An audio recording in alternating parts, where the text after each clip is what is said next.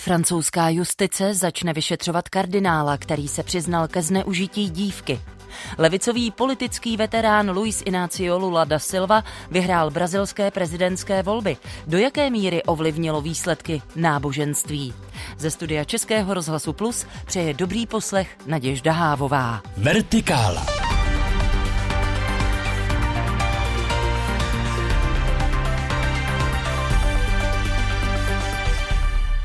Papež František se setkal s arcibiskupem ukrajinské řecko-katolické církve Světoslavem Ševčukem. Ve studiu už je se mnou kolega Adam Šindelář a řekne podrobnosti. Vítej, dobrý den. Dobrý den. K setkání došlo v pondělí. Arcibiskup Ševčuk papeži daroval kus ruského dělostřeleckého granátu a ruskou válku na Ukrajině označil za koloniální.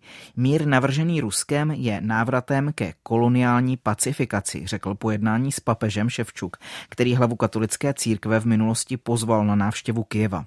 Ševčuk také uvedl, že ruské návrhy na mír předpokládají popření nezávislé existence Ukrajiny a její suverenity. Kus ruského dělostřeleckého granátu, který papeži daroval, zničil fasádu řecko-katolického kostela ve městě Irpiň, nedaleko Kyjeva. Papež už dříve válku na Ukrajině mnohokrát odsoudil a opakovaně vyzývá k jejímu ukončení. Dlouho se ale vyhýbal tomu označit Rusko za agresora a v říjnu se přímo obrátil na ruského prezidenta Vladimíra Putina a vyzval ho, aby zastavil spirálu násilí a smrti. Ukrajinského prezidenta Zelenského vyzval, aby byl otevřený vážně míněným návrhům na mír. Francouzský kardinál Ricard přiznal, že před 35 lety zneužil nezletilou dívku. Ricard požádal o odpuštění a oznámil, že odstoupí z funkcí a nakonec bude k dispozici církevním i právním úřadům. 78-letý Ricard prohlásil, před 35 lety, když jsem byl řadovým knězem, jsem se zachoval hanebným způsobem vůči 14-leté dívce. Mé chování nevyhnutelně způsobilo vážné a dlouhotrvající důsledky pro tuto osobu. Prokuratura už uvedla, že Ricarda začne vyšetřovat kvůli podezření ze závažného sexuálního útoku. Státní zástupci chtějí mimo jiné prověřit, zda se hodnostář nedopustil zneužití i někdy později. Prokuratura uvedla, že se na konci října obrátil na justici biskup v Nis, kterému se Ricard svěřil, že měl s dívkou sexuální styk. 78-letý Ricard je nyní v důchodu, ale stále může volit papeže. Dříve zastával funkci biskupa v Bordeaux. Církevní představitelé uvedli, že kardinál je připraven s justicí spolupracovat a podle předsedy francouzské biskupské konference Erika de Moulin Beauforta je momentálně vyšetřovaných 11 současných i bývalých biskupů.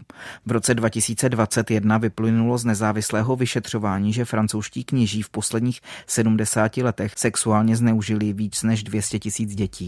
A ještě se podíváme do Polska. Odvolací soud v Gdaňsku zprostil obvinění tři levicové aktivisty.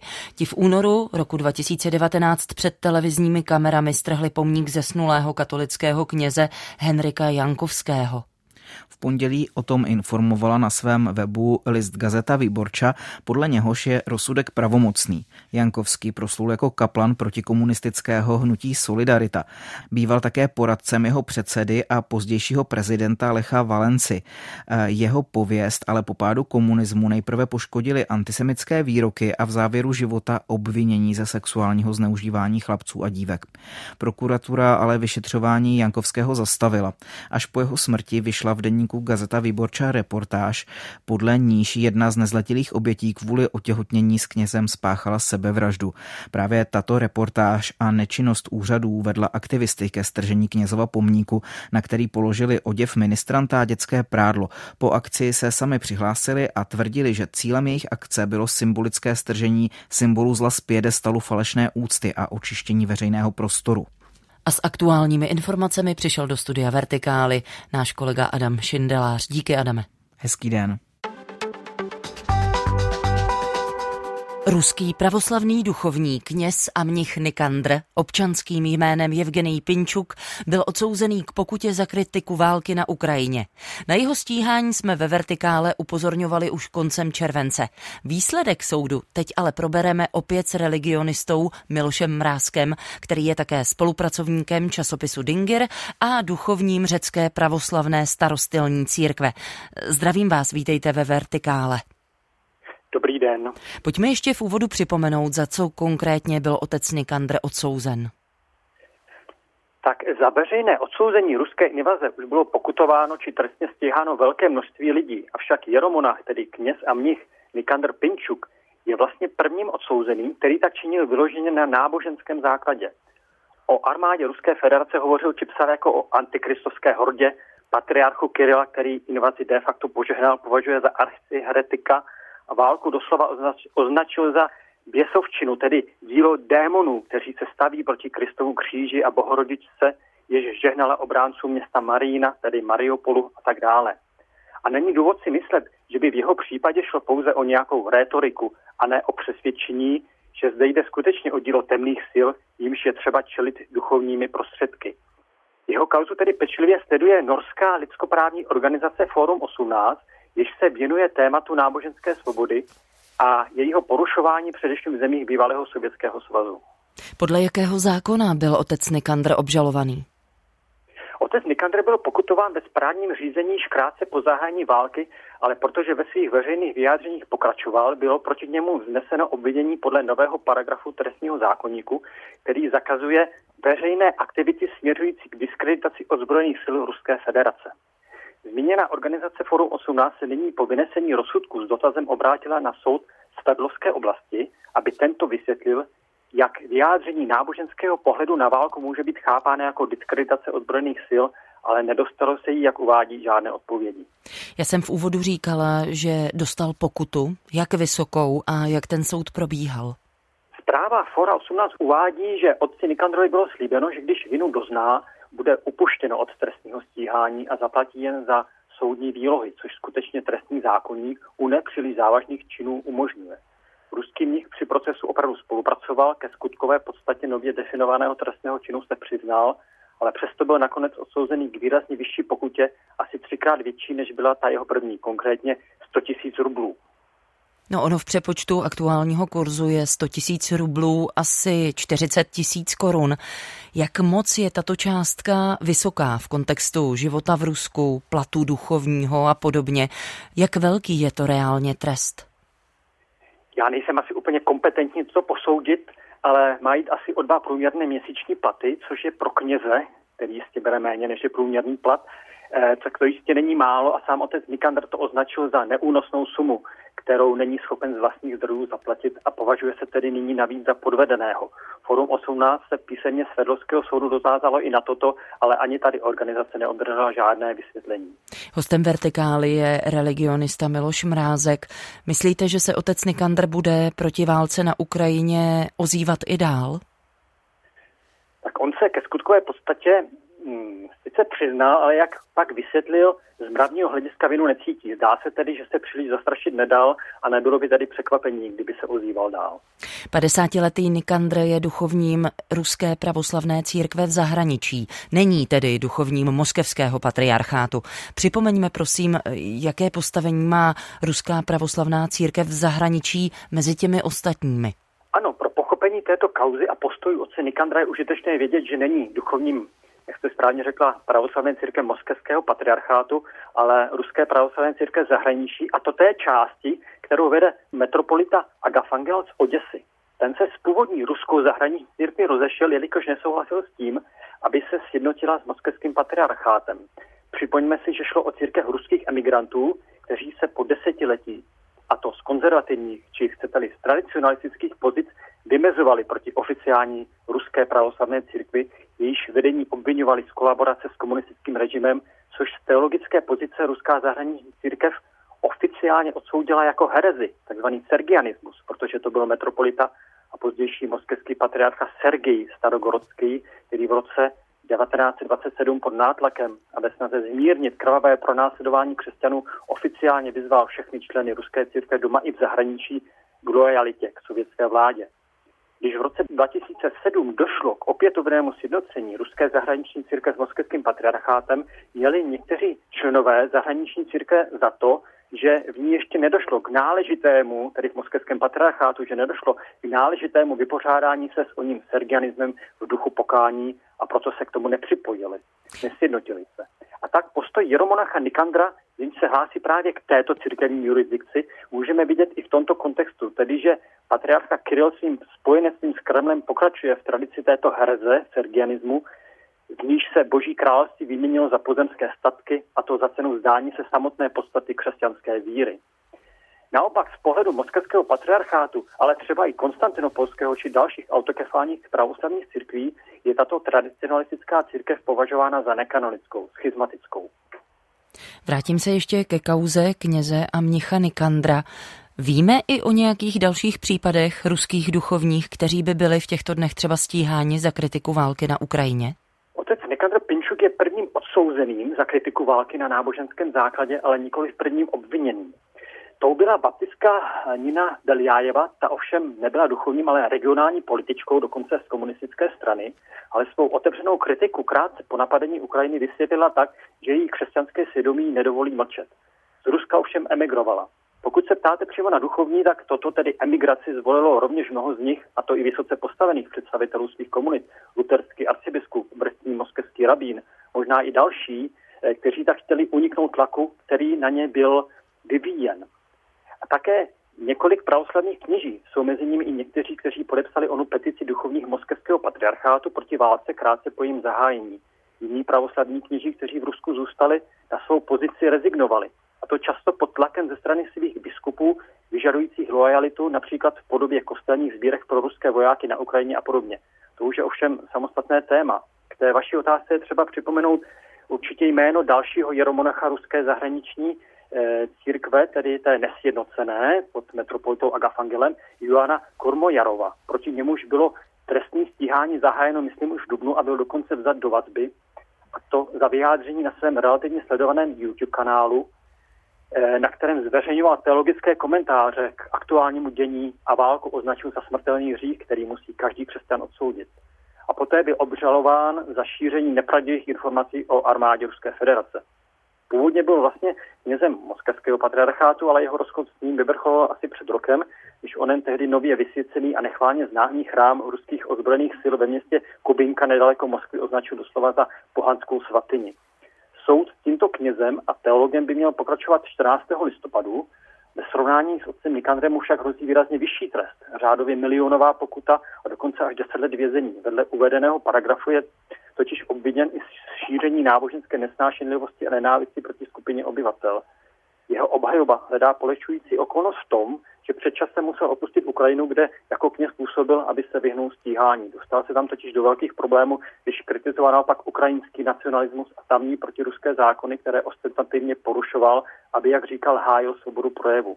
Kauzu tohoto kněze a teologa rovněž eh, sleduje Fórum 18, stejně jako eh, případy dalších Eh, stíhaných věřících z dalších ruských náboženských komunit, kteří proti válce vystupují. Ruský pravoslavný duchovní kněz a mnich Nikandr tedy není zdaleka jediným duchovním, který byl postaven před soud za kritiku války na Ukrajině, jak potvrdil také duchovní řecké pravoslavné starostilní církve a zároveň spolupracovník časopisu Dinger Miloš Mrázek. Já děkuji za váš čas, přeju hezký den. Já vám děkuji za pozvání a, také přeji hezký den. Posloucháte Vertikálu. Aktuality, reportáže a rozhovory z duchovního světa, doplněné debatou o věcech mezi nebem a zemí. Poslechnout si je můžete také na webu plus.rozhlas.cz, v aplikaci Můj rozhlas a v dalších podcastových aplikacích. Jenom velmi těsně vyhrál na konci října v brazilských prezidentských volbách levicový politický veterán Luis Inácio Lula da Silva a do ledna tak stane v čele největší latinskoamerické země. Vedl ji už v letech 2003 až 2010 a jenom velmi těsně porazil současnou hlavu státu Jaira Bolsonára. V předvolební kampani hrálo náboženství nemalou roli. Mělo rozhodující vliv na výsledky?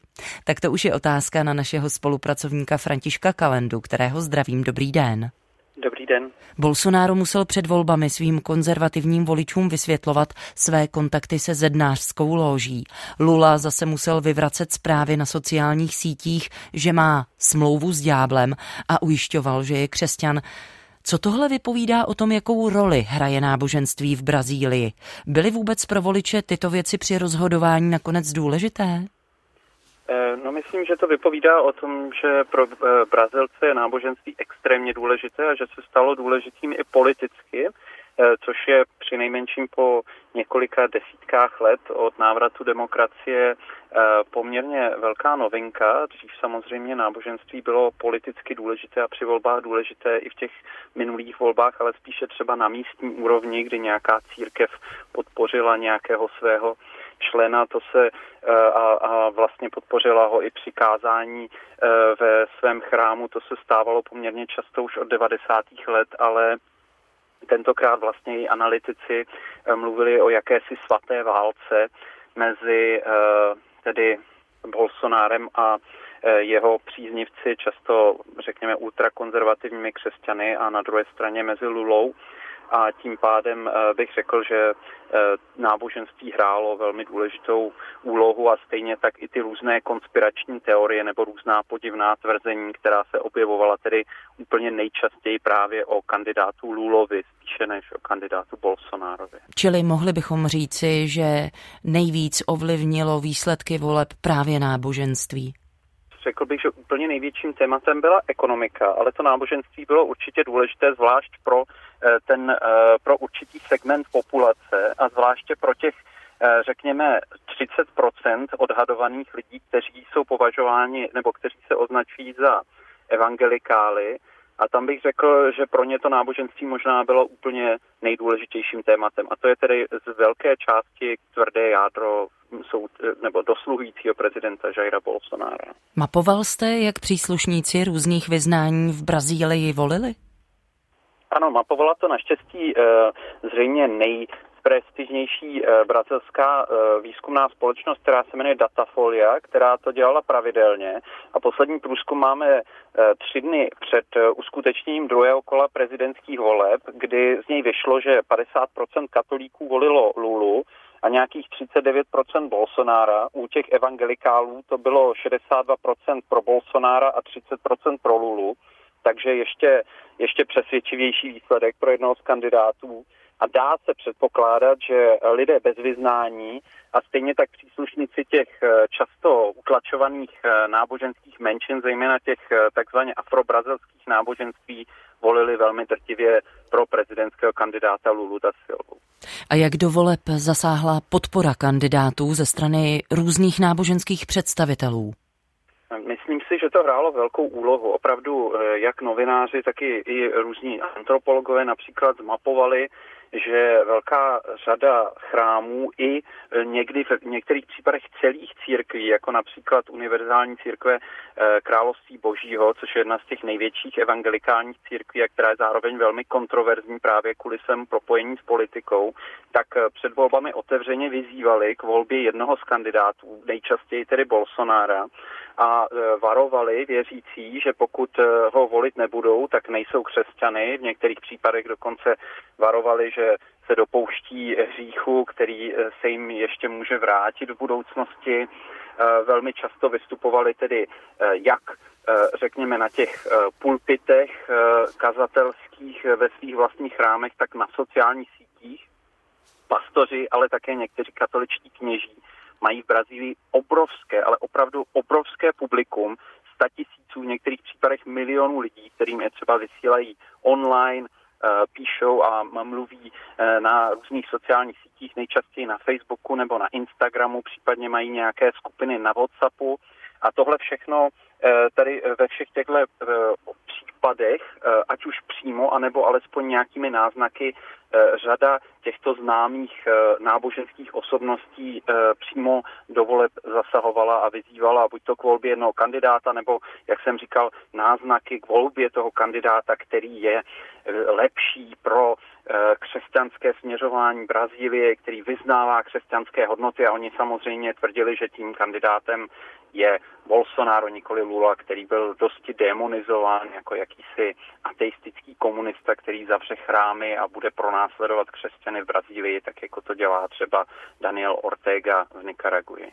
Výsledky brazilských prezidentských voleb byly opravdu mimořádně těsné. Nepovede tenhle výsledek ještě k většímu rozdělení společnosti? To je otázka a bude hodně záležet eh, na obou stranách samozřejmě toho rozdělení eh, nebo té rozdělené společnosti. Eh, pro mě je zajímavé, že sice na jednu stranu část těch zvláště evangelikálních příznivců prezidenta Bolsonara prochází opravdu jakýmsi vnitřním utrpením. Bylo to vidět už při vyhlášení těch výsledků voleb, kdy docházelo ke scénám masových modliteb jeho příznivců a, a takových velmi, bych řekl, exaltovaných lamentací, dovolávání se právě Boha a boží pomoci ale na druhou stranu e, jsou pastoři, e, někteří z nich velmi významní příznivci Bolsonára, kteří už začali signalizovat, že vlastně s tou vládou prezidenta Luli zas takový problém nemají. A ti by teda paradoxně možná mohli k té e, menší polarizaci přispět taky a to tím, že se zase přimknou k tomu vítězi.